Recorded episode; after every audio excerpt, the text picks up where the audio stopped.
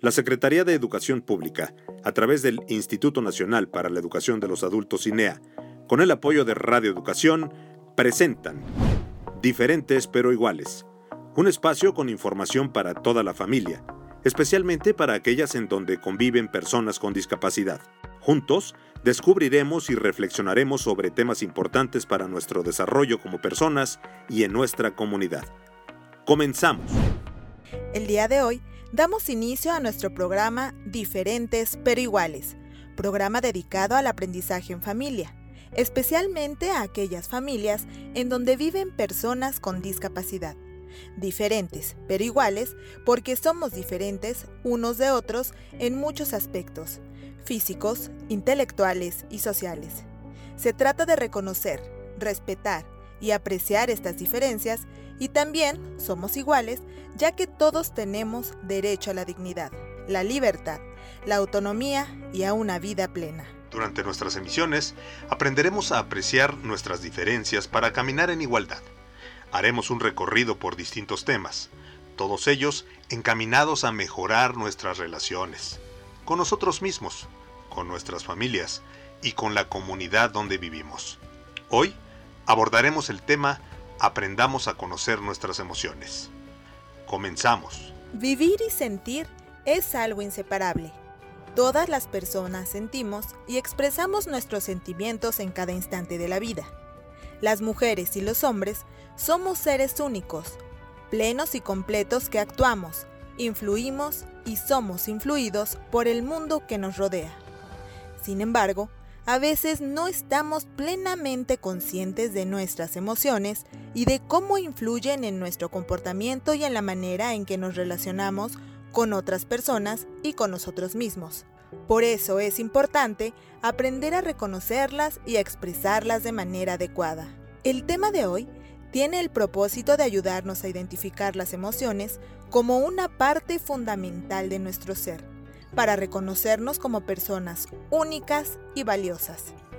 Los invitamos a ponerse cómodos, a reunirse en familia para escuchar atentamente y, por supuesto, a comentar entre ustedes lo que piensan sobre el tema.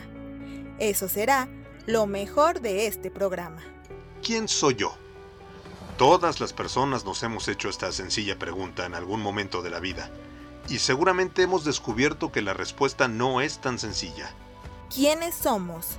Somos seres sensibles, únicos y valiosos, porque nos hemos adaptado a las circunstancias que la vida nos ofrece, porque somos capaces de relacionarnos y de amar, porque nos esforzamos en la medida de nuestras posibilidades para satisfacer nuestras necesidades, y porque de una u otra forma contribuimos al bienestar de otras personas. En pocas palabras, somos seres que pensamos y sentimos. Desde antes de nacer, empezamos a sentir. Al nacer percibimos el mundo a través de nuestros sentidos, con los que podemos experimentar un sinfín de emociones. Cuando uno de los sentidos no funciona adecuadamente, habrá otros que tienen un mayor desarrollo para compensar esta pérdida. ¿Conoces alguna persona que no ve o que no oye?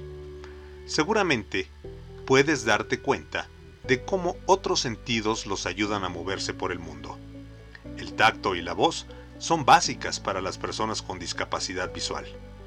El tacto, el movimiento y las expresiones corporales son fundamentales para personas con discapacidad auditiva. Esto es muy importante porque entonces nuestra forma de comunicación requiere adecuarse. ¿Qué son las emociones? Las emociones nos mueven a actuar y las expresamos a través del llanto, de la palabra, de las acciones y de nuestro cuerpo. Cada emoción provoca ciertas reacciones físicas. Lo que sentimos nos ayuda a responder a las situaciones externas. Ese hueco en el estómago cuando sentimos miedo, por ejemplo, nos ayuda a estar alertas para tener mayor cuidado.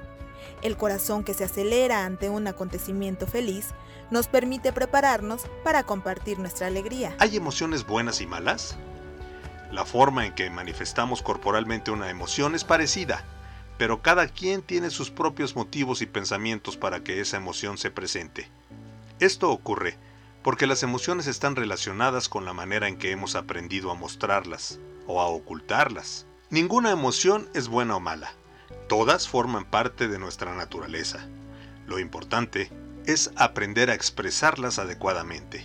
¿Cómo expresamos nuestras emociones? Expresamos nuestras emociones a través de nuestro cuerpo, con gestos, palabras, tono de voz. Así también reconocemos las emociones de los demás. La forma de expresarlas casi siempre tiene que ver con la manera en que aprendemos desde niños a vivir el miedo, el afecto, la tristeza, el enojo o la alegría. Esto lo aprendemos con el ejemplo de los adultos que nos rodean.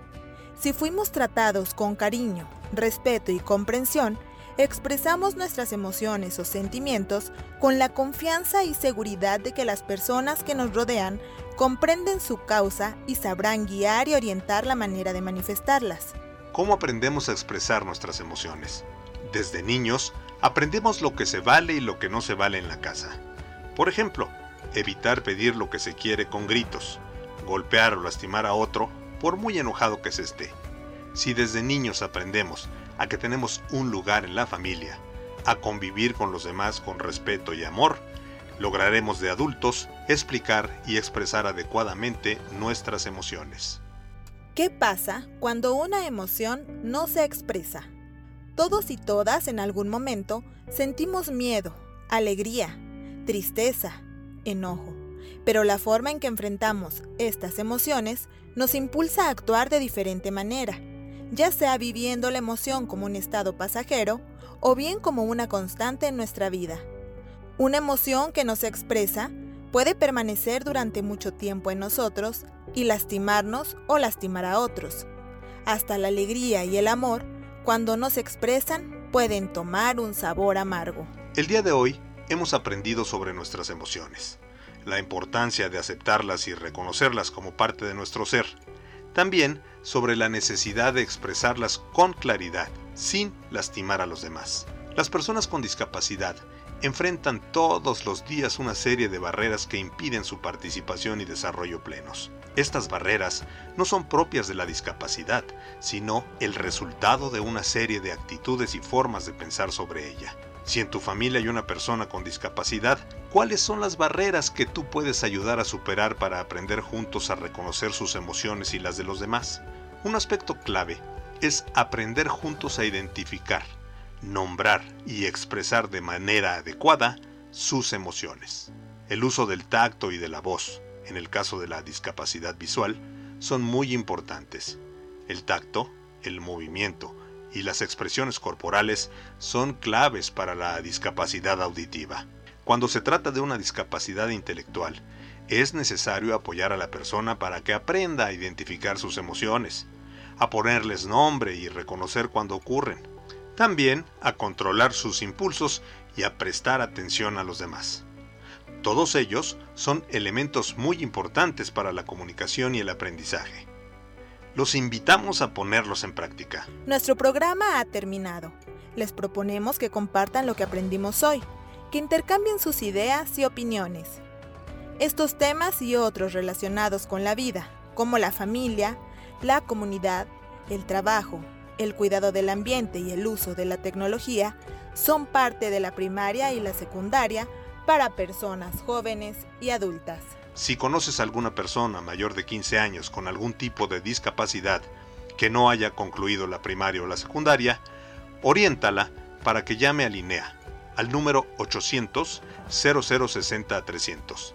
Todas y todos tenemos algo que podemos compartir, aprender y enseñar. Para más información, visita nuestra página de internet www.gov.mx diagonal te recordamos que todos nuestros servicios son totalmente gratuitos. La Secretaría de Educación Pública y el Instituto Nacional para la Educación de los Adultos INEA, con el apoyo de Radio Educación, presentaron Diferentes pero iguales. Los esperamos en la próxima emisión para seguir reflexionando y aprendiendo juntos. Recuerda que, en este programa, tu participación es lo más importante. Hasta la próxima.